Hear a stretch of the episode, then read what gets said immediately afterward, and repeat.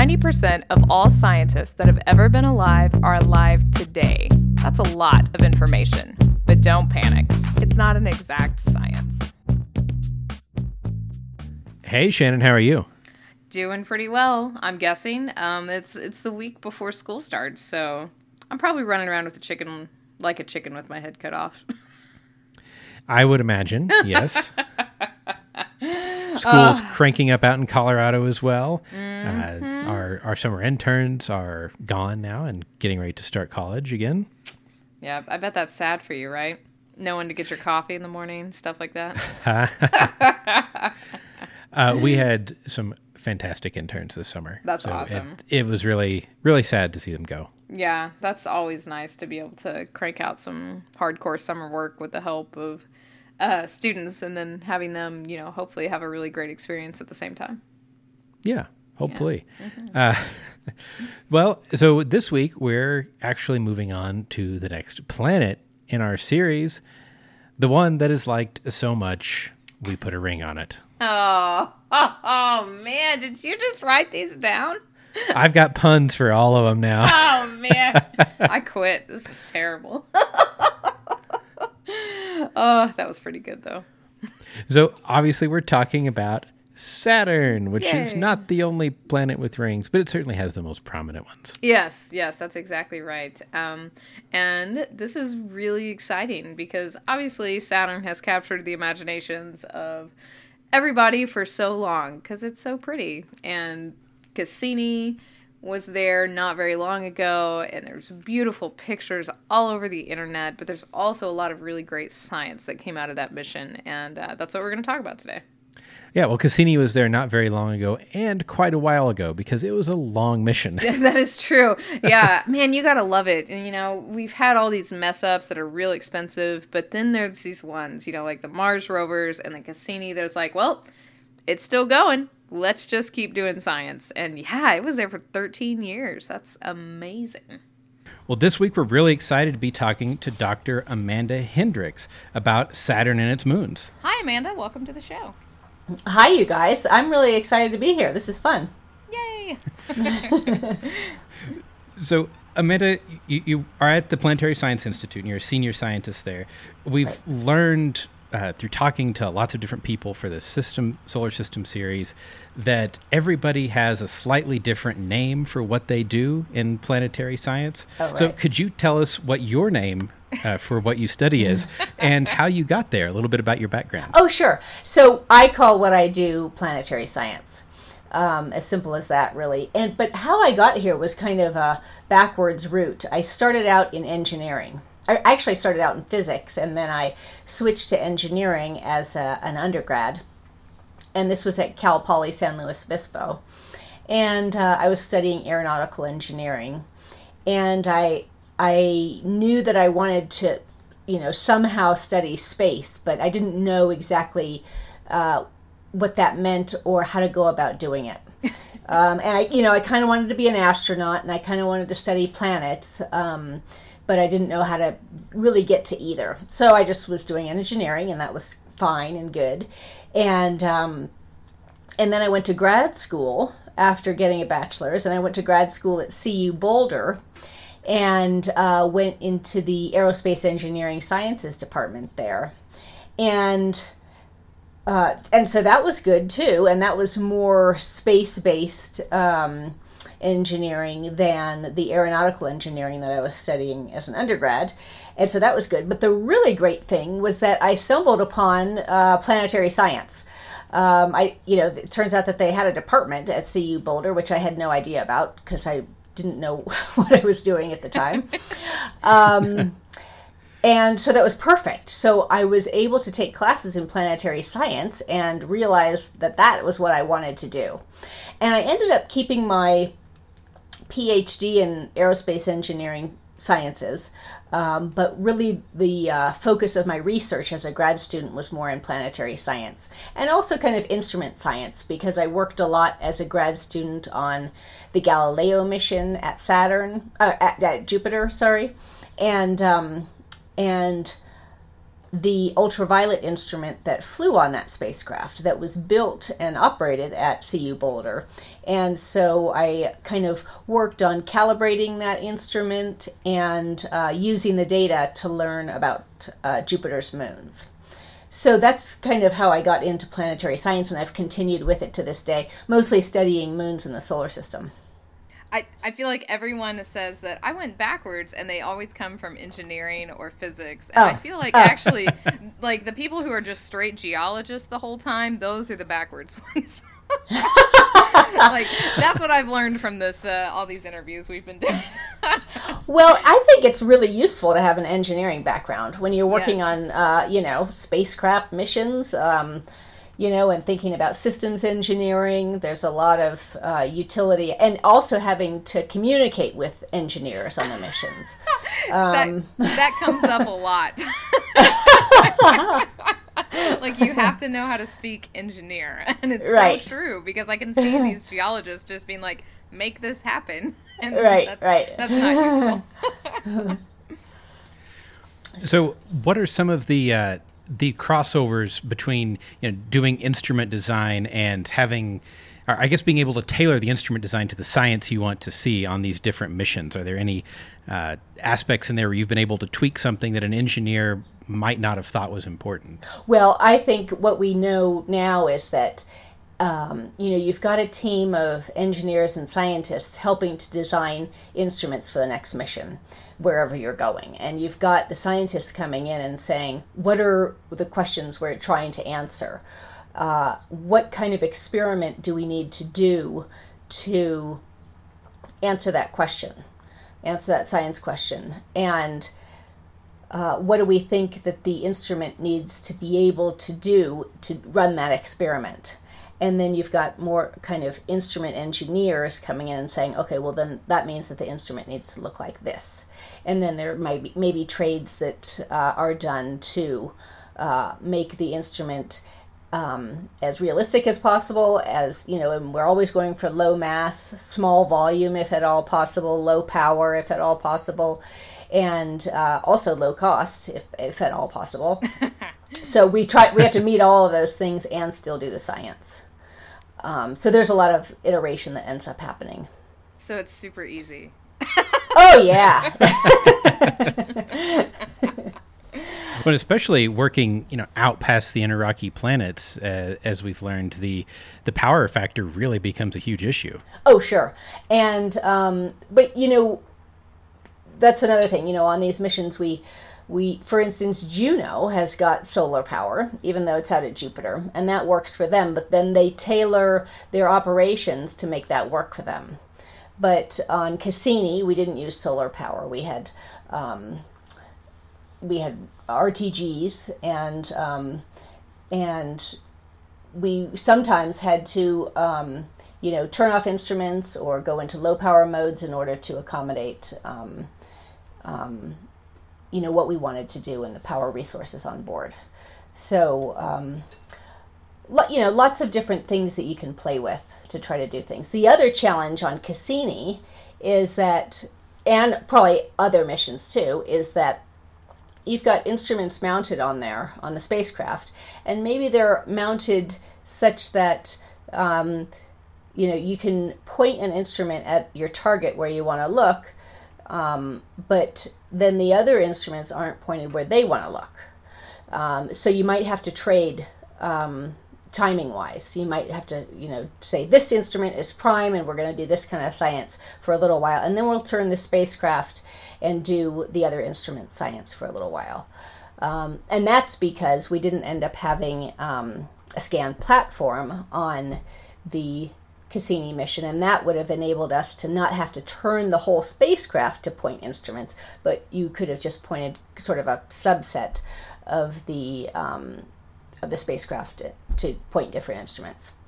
Uh, but again, that was another trade that was made early on, way before I came on board Cassini, um, for um, you know mass and cost purposes but but I'm just saying that because that's a, another way of accommodating instruments in science.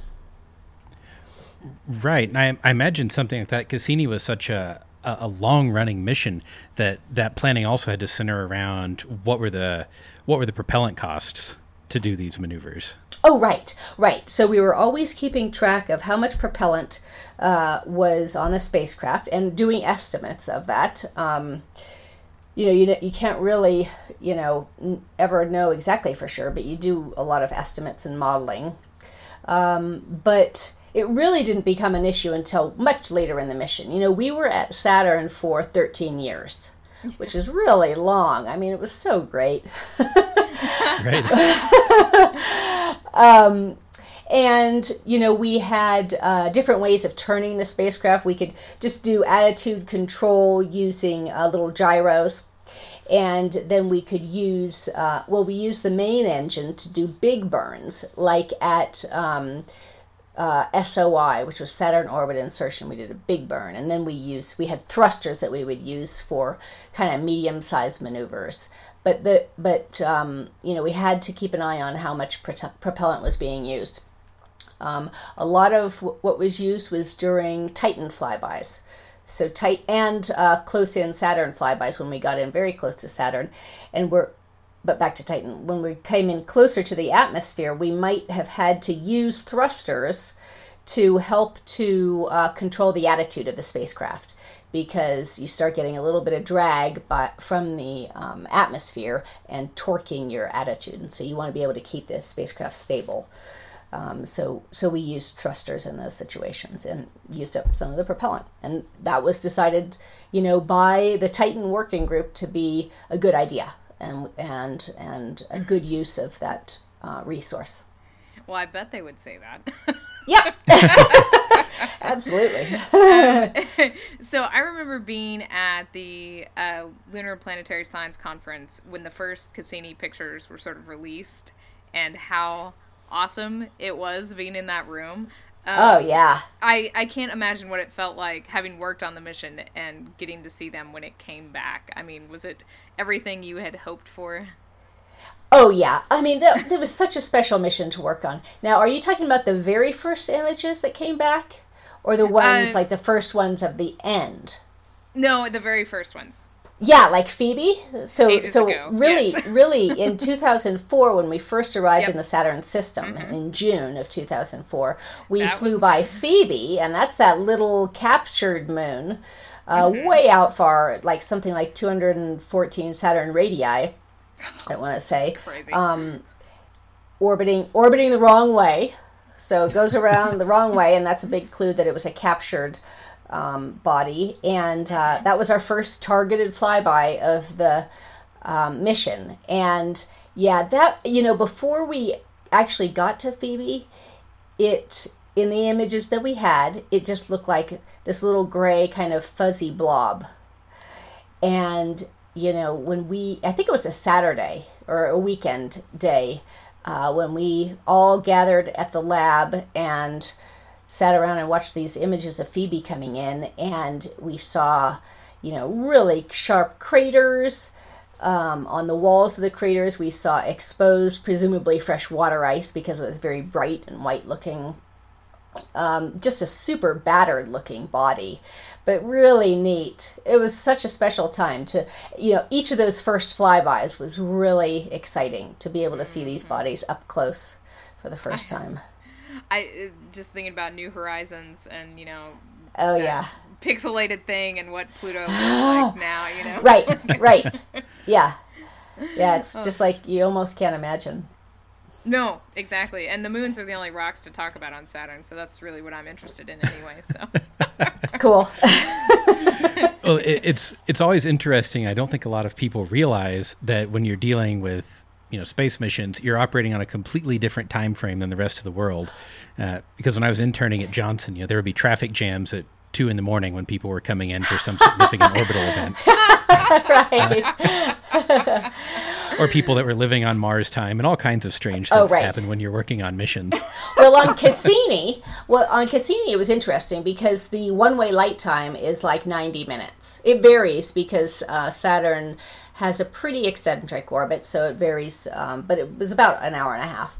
Um, but, you know, we would, uh, because everything was very complicated and there's you know 12 missions on the or 12 uh, instruments on the orbiter and we want to get get everything very precisely planned um, we and and upload it in time to the spacecraft we would plan out sequences uh, you know like a couple months worth of operations and upload them to the spacecraft well ahead of time so even though we were always very busy planning out observations when it would actually execute on board, uh, you know, would be a good couple months later. And sometimes I'd find myself going, "What? What do we plan on doing there?" I can't remember. but um, but then you know when the images come down and the rest of the data come down, you know, it's just like wow that that turned out really good. It's it's got to be worth the wait right? I mean oh yes. Oh yeah. I imagine that some some things wouldn't be worth that but those definitely were. So what happens if like halfway through the sequence something messes up? I mean well you know take... what? I mean that almost never happened on cassini. You know when when something messes up uh, we call it the spacecraft safes and it like says mm-hmm me, I you know does not compute, and I have to just stop and do nothing and try to reconnoiter. And uh, I think that happened like twice on Cassini in the whole mission. In the whole thing. Yes. My goodness. Yes. um, wow. It was really great, and I and I. I chalk that up to a lot of uh, testing. You know, we would run these sequences and test them and test them and test them, and um, and then um, and they would they would execute pretty fine. I actually can't even remember exactly what happened with the with the you know small handful of safing incidents that we had. That's um, impressive. But it was it really ended up. I mean, that spacecraft team was really good. Oh, and I imagine that, uh, the, you know, you're focusing on doing the planetary science. That there's still a pretty deep level of understanding of all the orbital mechanics and you oh, know the right. engineering that background that right. you've got and everything that has to go in to make this work. Right. So uh, so we had this whole navigation team of you know experts just pl- planning out the tour. So initially we had a four year tour of Saturn planned out of like 74 orbits of the planet and the navigation team would have to take all of the science desires and requirements of all the scientists um, and work those into the to that four year tour.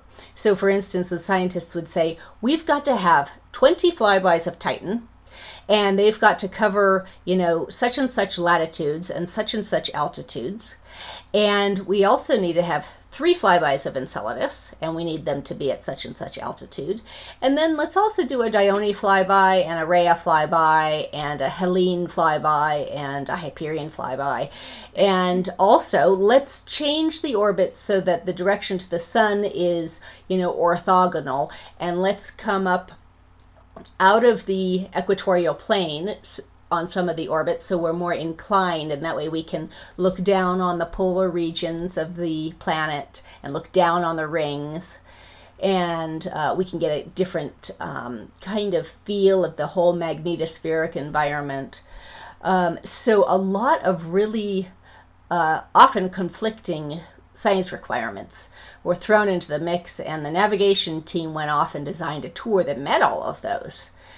Um, yeah, and it was really amazing. And then, of course, we got extended missions. So after the first four years, uh, we got a two year extension. And then we got another, let's see, it must have been seven years extension for the final chunk of the mission. And uh, again, we had more and more requirements and things that we wanted to do, and they went off and designed tours.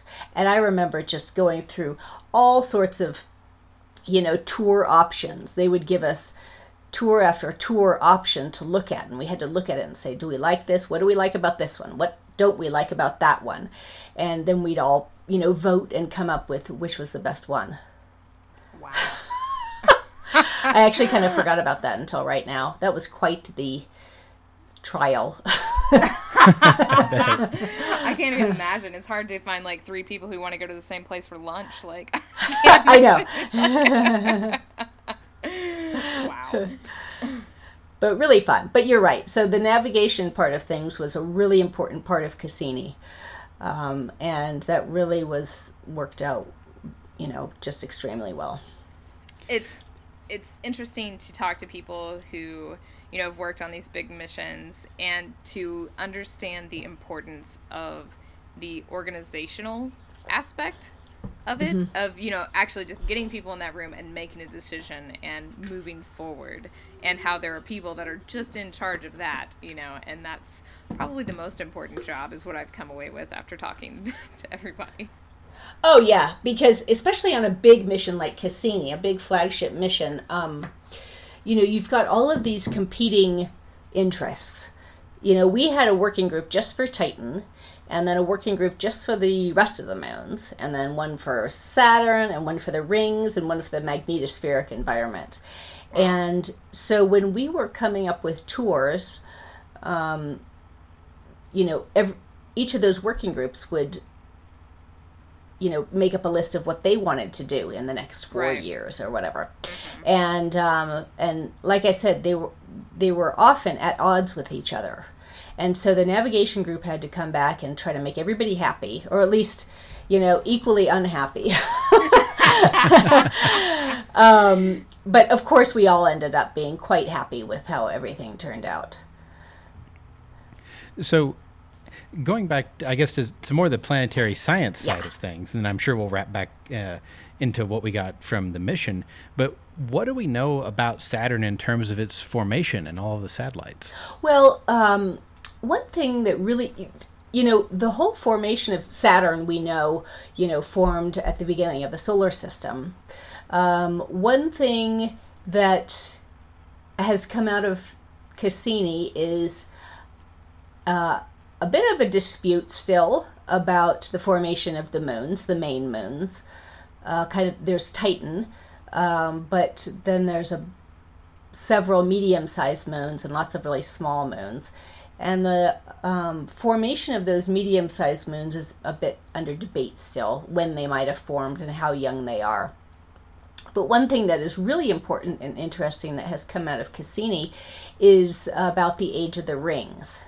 And that's always been under debate um, because there was a whole group of people who thought, well, the, the rings are really old and they've been there since, you know, for four and a half billion years since Saturn's been there.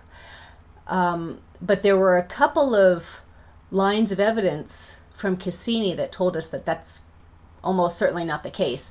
And uh, the first one was dust measurements. So we had this uh, Cassini dust, cosmic dust analyzer, CDA, on board. And um,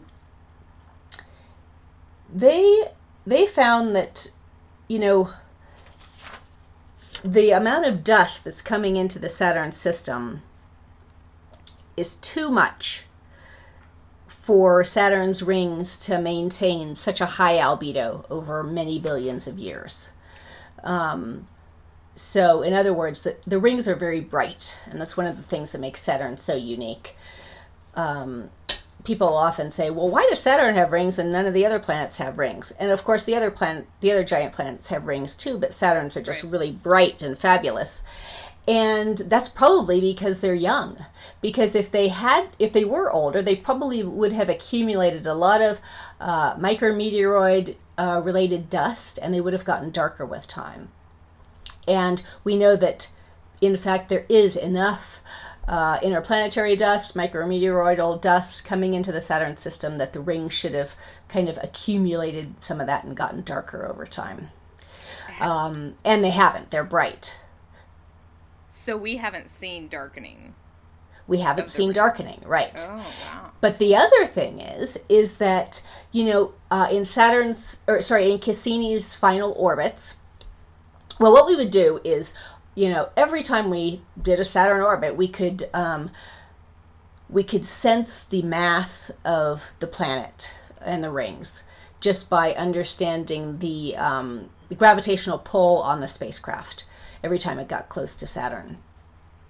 And on most orbits, almost all of the Cassini orbits, of course, we were orbiting, and, and our closest approach to Saturn will be somewhere well outside the main rings. But on those final 22 orbits, uh, the grand finale orbits um, in 2017, we did this fancy thing where we went in between the top of the atmosphere and the inside of the rings. And kind of uh, pretty highly inclined, and we did this series of orbits that are kind of like uh, the Juno spacecraft is doing. And so, what that allowed us to do was to subtract off the gravitational influence of the rings themselves, and all that was perturbing the spacecraft uh, was the planet itself.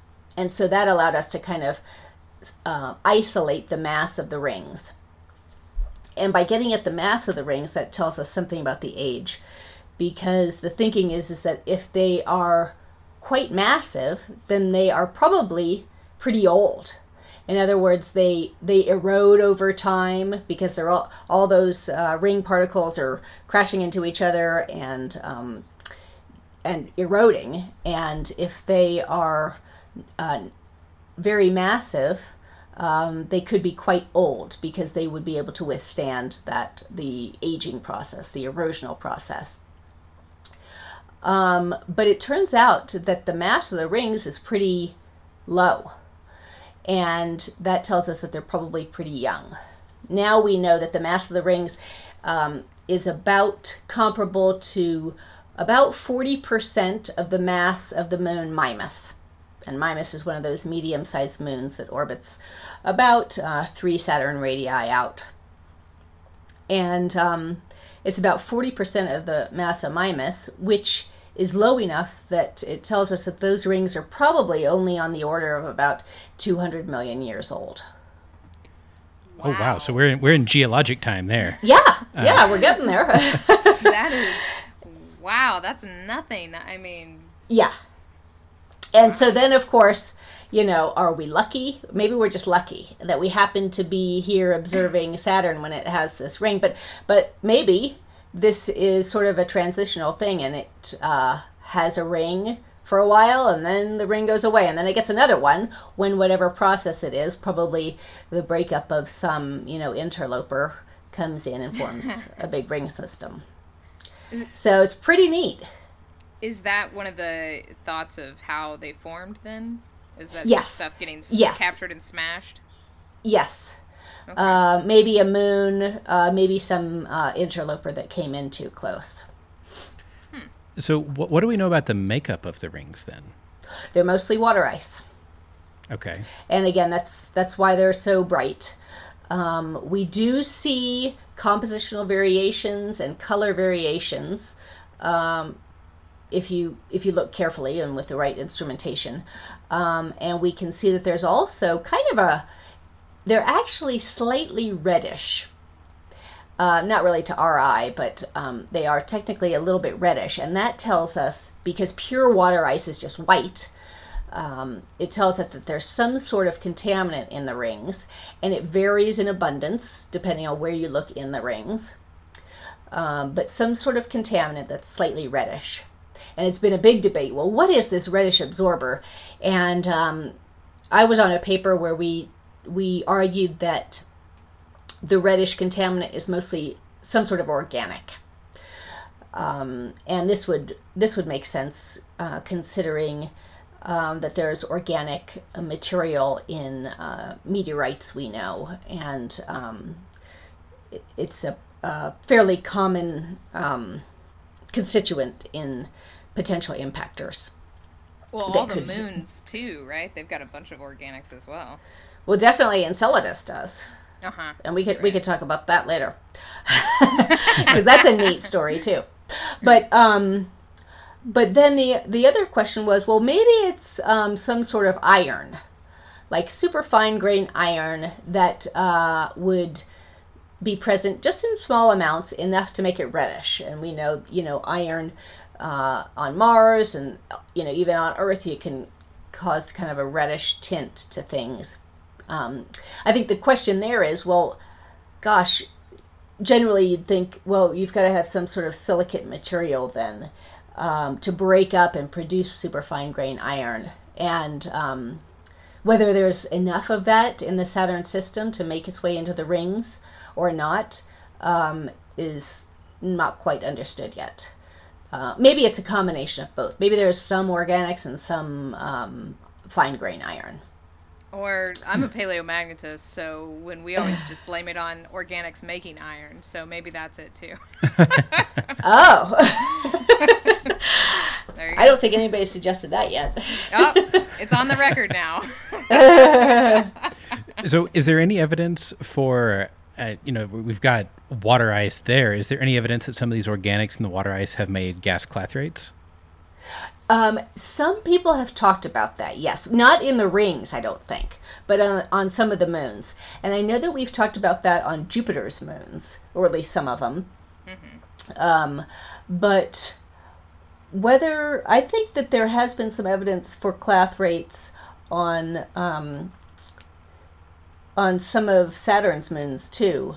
But what you've got there in the Jovian system, the real thing that's going on is um, that um, radiation environment that's super heavy duty at Jupiter. And those moons of Jupiter just get pounded by charged particles all the time.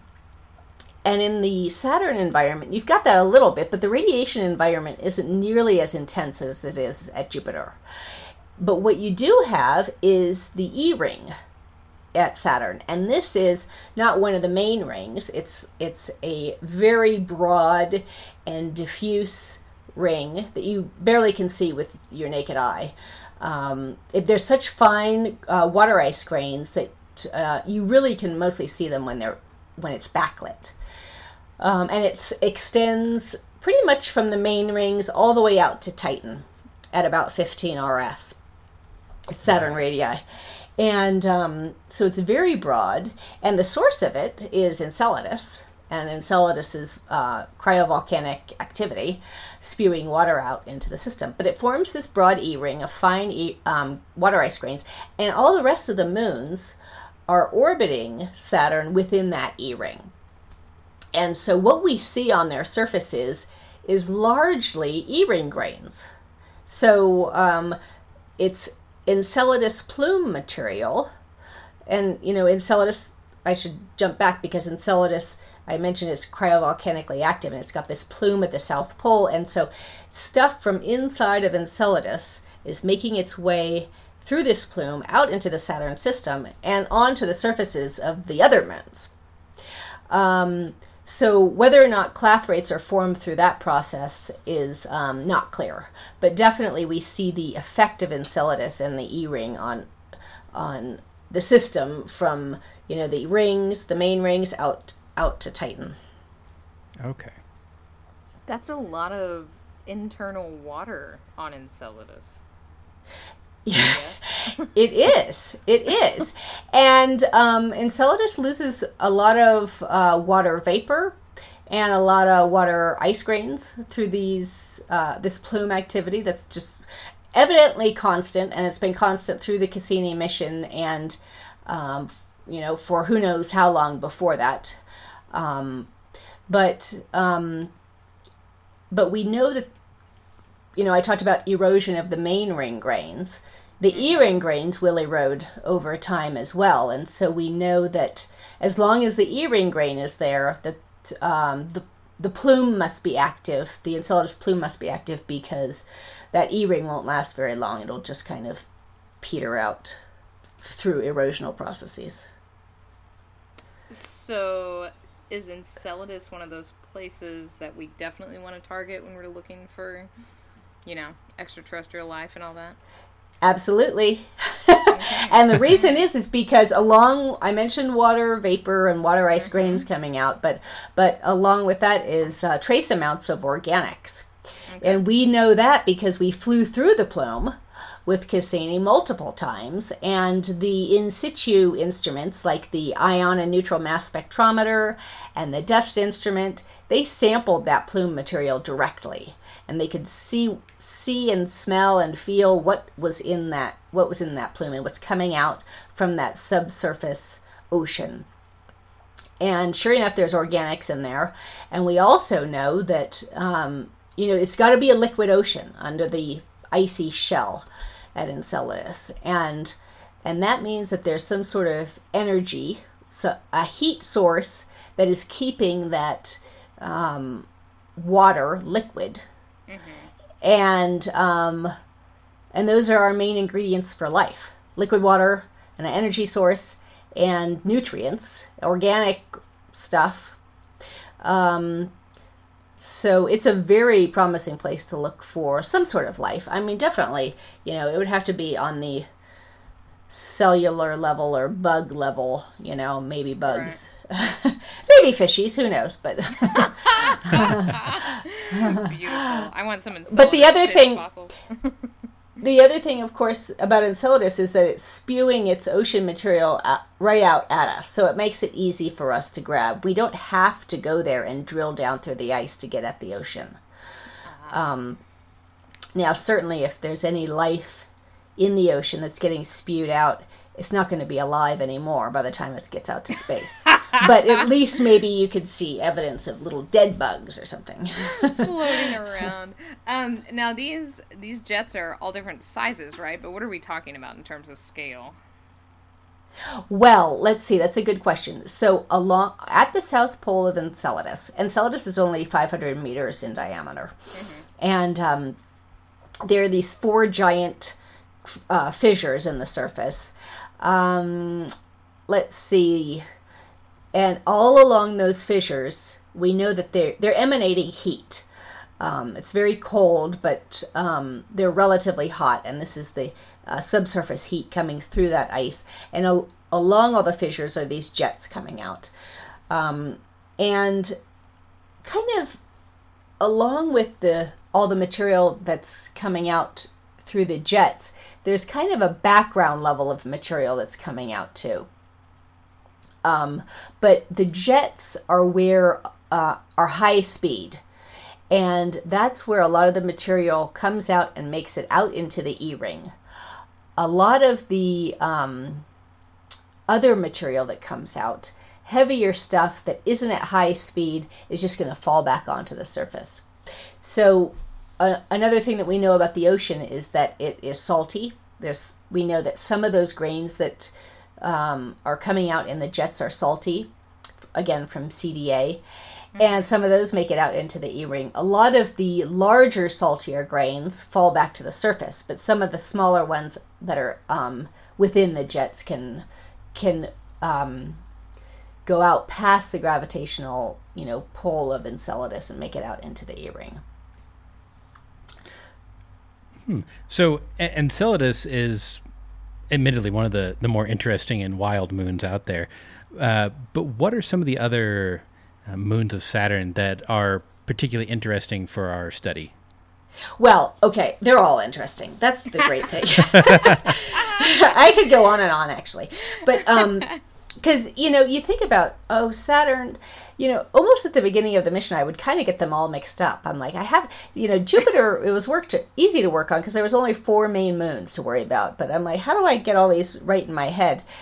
And then of course i got very used to it very quickly. But um you know mimas is interesting because it's super battered looking and um and it's got this weird, you know, Pac Man like feature on the surface where it's got this thermal anomaly, and that's probably because of its um, the radiation environment where it orbits um, that change the um, thermal. Uh, the thermal characteristics of uh, one of the parts of the surface. So that's interesting. Um, one of my favorites, though, of course, is Big Titan. Um, right and I know you guys have talked about Titan before, but it is so interesting on so many levels. Um, and one reason that I really like it is because I, I think it's the most Earth place, Earth-like place in the solar system.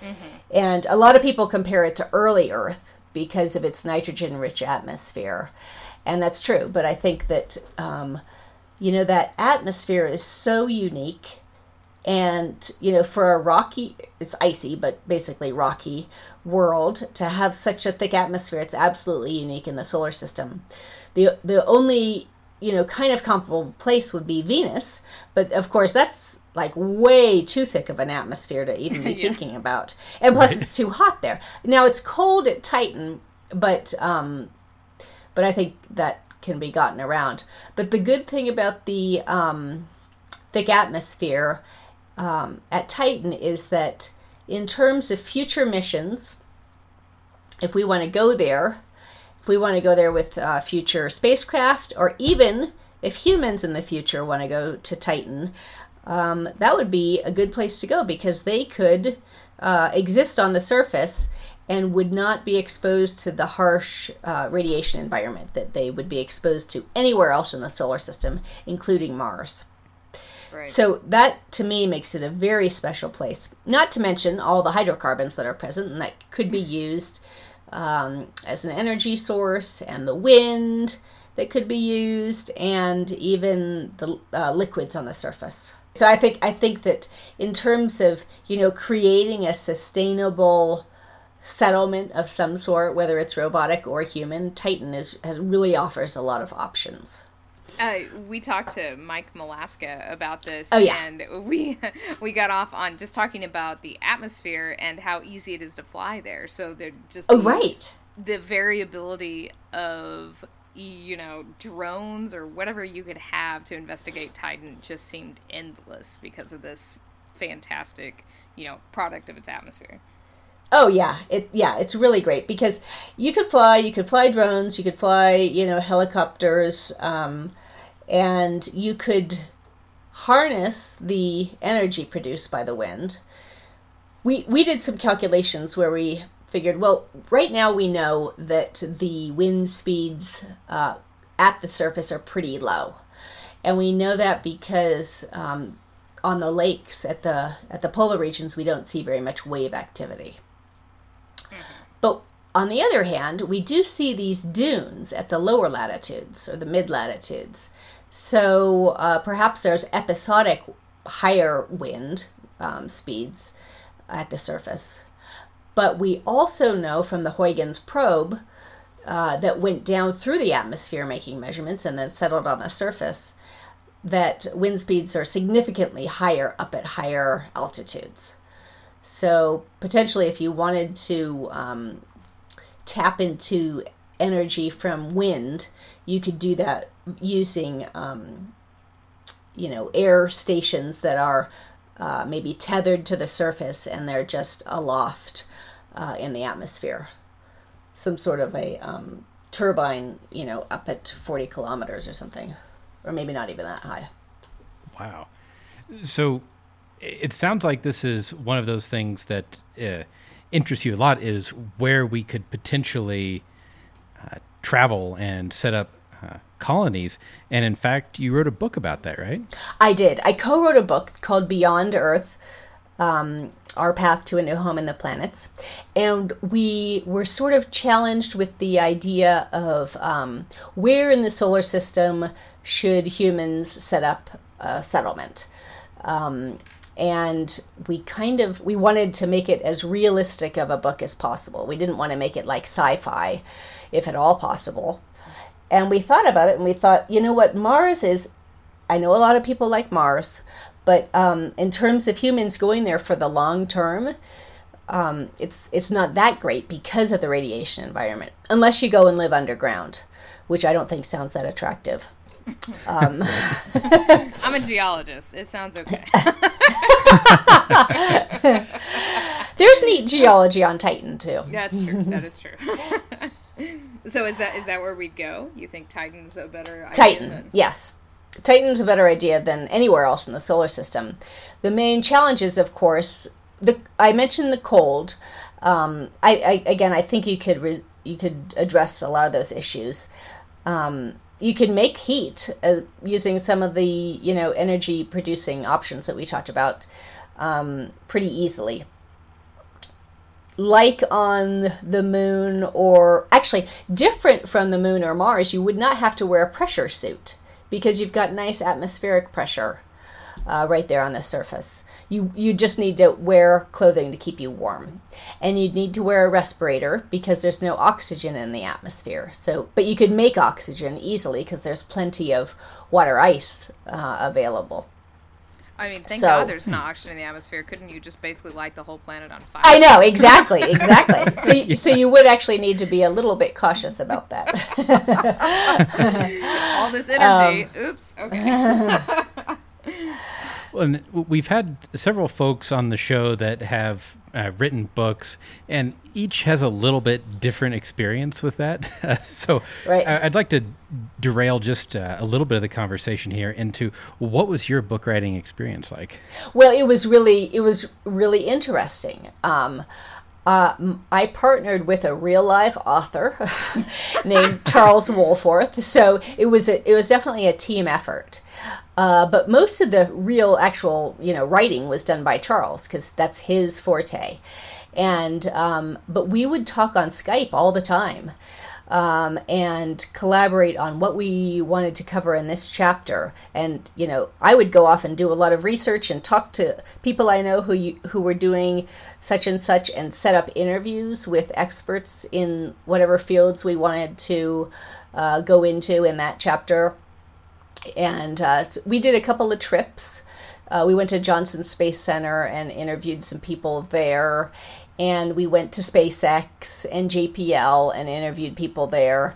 Um, so we talked a lot about um, you know how NASA does things, how commercial businesses do things, and how they're different, and how they could potentially really be uh, good in working together and actually getting us out of low Earth orbit because uh, it's hard to do, it's expensive, and and so I think you know all of the innovation that the commercial companies are doing is really useful at this point. Um, but there's a lot of know-how also um, at NASA that we need to also sort of harness um, and keep going. We don't want to lose that. Um, so anyway, so it was a collaborative effort in writing the book. It was really interesting. Um, and and fun and you know just the experience of publishing it and doing a book tour and I, I really like um, you know sharing the concept of the book with the public because I think there's so many people out there who are really interested in space travel and in Titan and so sharing that with the public is really important and I like doing that. I like all the interest that people show and I'm I'm glad to talk to them. And this is a, a, relatively recent publication, so it was the end of last year, the end of 2017. Uh, uh, it came what, out at the end of 2016, I think. Yes, so about a year and a half ago it came out. Uh, okay, so it's a year and a half. Is that a, enough time that you're interested in working on a, another book project now? well, I've kind of been thinking about it. Um, I I can't say I've gotten too far on things, but I do have a few ideas in the hopper. Nice. Oh, great! We will uh, we'll look forward to that. I'm, lo- I'm looking forward to the sci-fi uh, follow-up to that, as you know, when we actually live there. So. Oh, I know. Well, there's so much you could do with that too. Oh, exactly. Yeah. No one would want to read mine. I just want to sit there and talk about, you know, some weird organic lake of avulsing with its rivers, but because that just blows my mind the kind of geologic processes that are happening on Titan. So. Oh yeah, yeah. Well, um, you know, we really need to send many more missions back to Titan because it's such a fascinating place, and we really need to learn a lot more about what's going on there. Um, and changing, you know, we saw seasonal changes on Titan by being in the Saturn system for 13 years. So there, it's just an absolutely fascinating place. We can't wait to go back. And so, one question that we've been also asking uh, everybody that comes on this series, I, I, think I know the answer to the first part uh, one, but, I, I'm not so sure on the, the second part. Is if you could travel anywhere in the Saturn system and live there for a month, what would you do? Uh, right. So, what would I do? Well, so you know where it would be. It would be Titan. right. and the reason is because a month is a long time to be exposed to radiation. So I don't want to do that. I want to live on Titan where it's safe.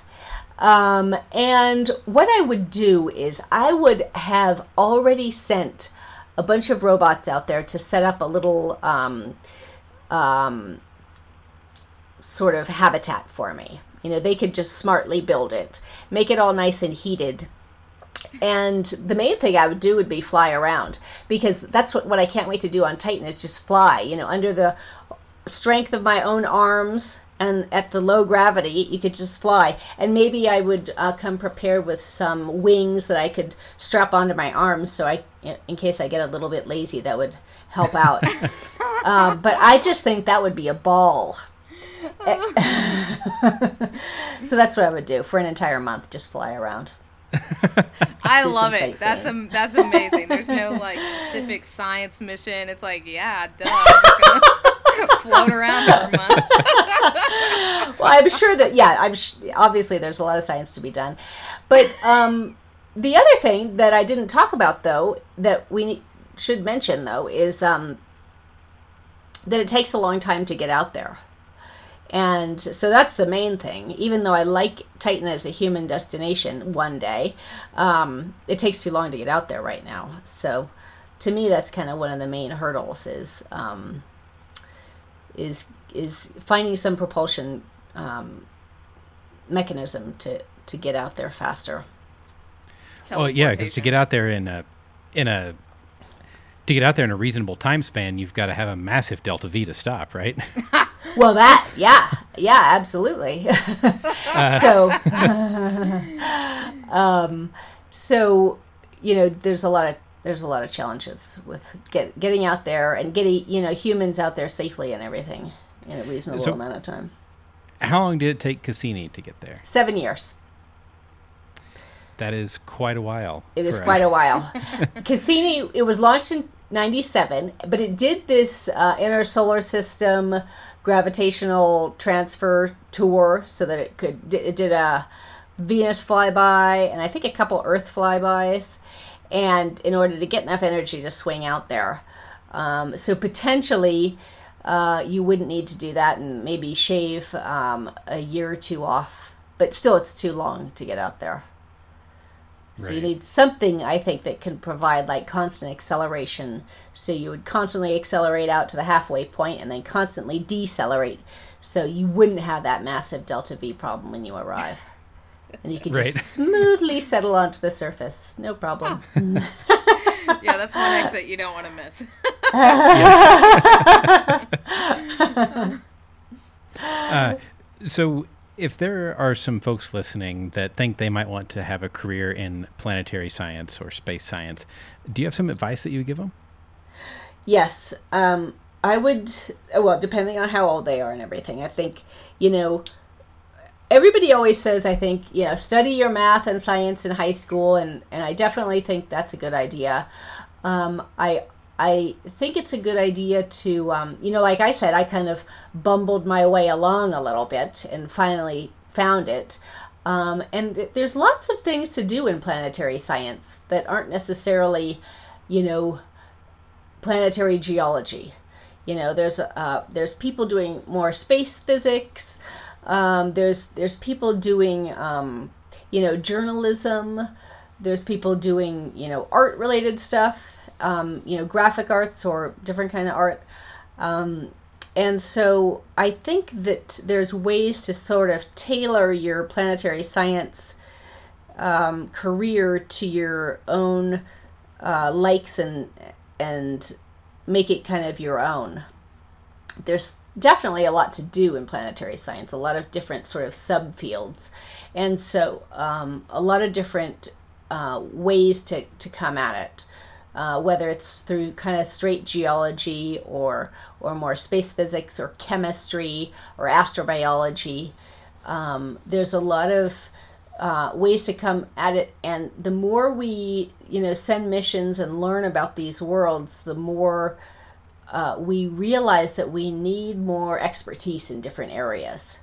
And so um, if anybody out there is thinking of you know getting into the planetary science field i think that's a wonderful idea. And and we need you because there's so much data and there's so many good places to go so hopefully we'll be still doing a lot more missions and um, and so we need people to um, you know plan the missions and build the instruments and analyze the data All right. Uh, is there anything else that you'd like to add that we haven't covered? Gosh not that's coming to me right now. I just think that you know if anybody out there is listening and wants to learn more about the cassini mission they can go to saturn.jpl.nasa.gov and just get lost looking at all these gorgeous images. And there's a lot of neat information on there too about the mission. I can't i can't speak highly enough of of the mission team and uh, the science team and the spacecraft team. It was really just a wonderful experience, and really, I feel really fortunate to have worked on it. And luckily, hopefully, we'll get to spend the next few decades uh, working my way through uh, some of the data on on those moons. Um, and so um, and I think a lot of um, you know PhD theses will come out of Cassini data too. So it's really been fabulous. Oh, great. And if folks want to keep up with your research, how can you be found on the internet? Oh, I am on Facebook, and I post there from time to time. and okay. so they can find me on Facebook, uh, Amanda Hendrix, and um, also on on Twitter too. Um, I think they can find me through Amanda Hendrix on Twitter. Um, so, and yeah, so I I um, am looking forward to uh, hearing from people, and if people have follow-on questions, they're always welcome to email me or contact me through um, any medium, and I can hopefully try to address people's uh, questions and and um, engage in conversations. Well, that's great. I mean, it's certainly been a pleasure talking to you about the actual rocks that are hanging out around Saturn and um, your career path and working on Cassini. We really appreciate it. Well, thank you so much for inviting me. It's really been fun. Well, Shannon, I think we know uh, some large data sets that I need to go work on now and help catalog. Man, not only that, but gosh, just the image processing. That's what's uh, so what's really excited these last, you know, three shows that we've talked so much about all the different image processing that's gone on. You know, you're looking at that top layer, the atmosphere, and all the differences that you could see in each flyby. Yeah, I want to learn how to do that now. Absolutely. so now moving on to something entirely different. It's time for everybody's favorite segment of the show. Fun Paper Friday. Yay! So this this is my last outstanding question: is why do old men have big ears? yeah. Uh, so why do old men have big ears? By James Heathcote. Uh, it's so fantastic, man. These are these are so good. So he actually won an Ig Nobel for this. and I thought this was brilliant. So the question is, somebody made a casual comment that said, Why do old men have big ears? And some people in their little lunch group that they were discussing this with said, Yeah, yeah, they do. Some people said, I don't know what you're talking about. So, as any good group of uh, medical professionals would do, they said, Let's ask our patients if we can measure their ears. I love this. And so that's what they went out and did, right? And I was, I will say, I'm a little affronted because they asked patients over 30. They did. that made me a little sad. I know it's probably not making you too sad, but you're gonna get there very uh, soon. Uh, it's it's. I'm right on the line of you being are. sad. this is crap anyway, but patients patients 30 and over. of both sexes in any racial group. And I love this because I said no patients refused to participate. And all the researchers were surprised by how interested and amused patients were by the project. Well, when you think about it, you tell somebody, I want to measure your ears because you notice how old guys have big ears? And they're all going to go, yeah. Exactly. I would, I totally did. I was like, yeah, that is so true. And I love it because he has these, he has pictures of like James Garner and Salvador Dali on here in the figure, showing that very clearly. These these guys have some big ears. Well, and the uh, the subtext to that, or the caption to that set of figures, is some have them and some don't. Yeah, that's true. I will say, I'm guessing that James Garner's are not not the biggest, but Salvador Dali's are impressive. yes. Uh, so. I, what was really interesting to me about this was I was describing this paper to my wife uh, when we were driving home today, and she goes, "Well, it's because your ears don't stop growing." Yeah, I've. Mm-hmm. Yeah. I had never heard that. Yeah. Mm-hmm. That's. So, I, I mean, I had heard that too. Um, and they they actually don't even talk about that being a thing that was said out loud, but it it's real interesting, and I've noticed it before.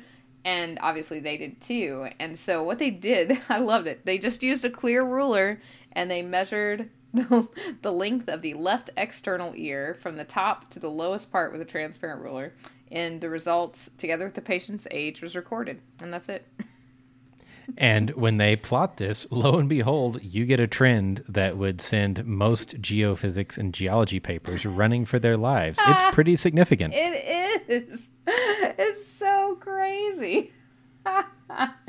and so it's great. It's really the page, it, they're the papers a page long because there's, well, it's not even a page long because there's not even anything else to say except that, yes, old people have big ears. and when you fit the trend line, it turns out that on average, your ears get longer by about 0.22 millimeters per year. That's crazy. That's a lot. It is. Mm-hmm. Yeah. It's very interesting. And so they said, you know, that they didn't answer that question that um, why ears get bigger when the rest of the body stops growing.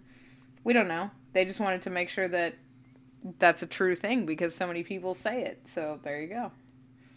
So my question is, in addition to marking your kid's height on the wall, should you also be marking their ear size? uh, that's way too much work.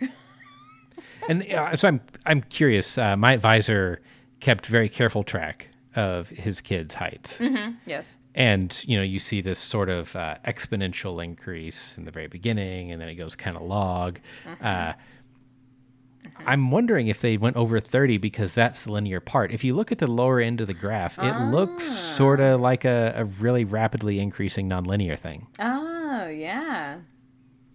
That is interesting. So I wonder if that's when you, you know, grow into your ears. Oh, and then and then they start so your ear to head ratio right now is just going to go downhill.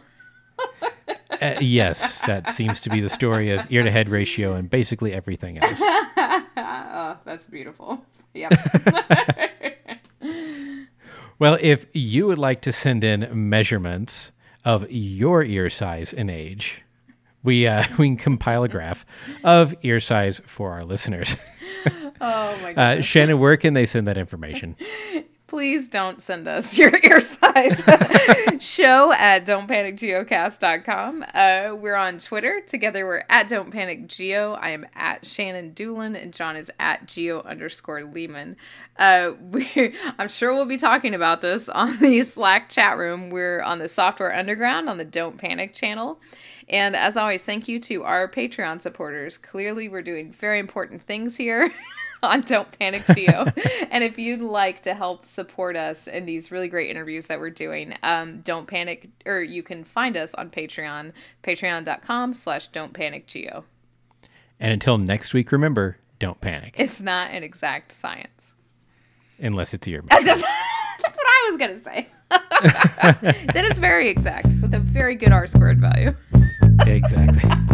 Any opinions, findings, conclusions, or recommendations expressed are solely ours and do not necessarily reflect the views of our employers or funding agencies.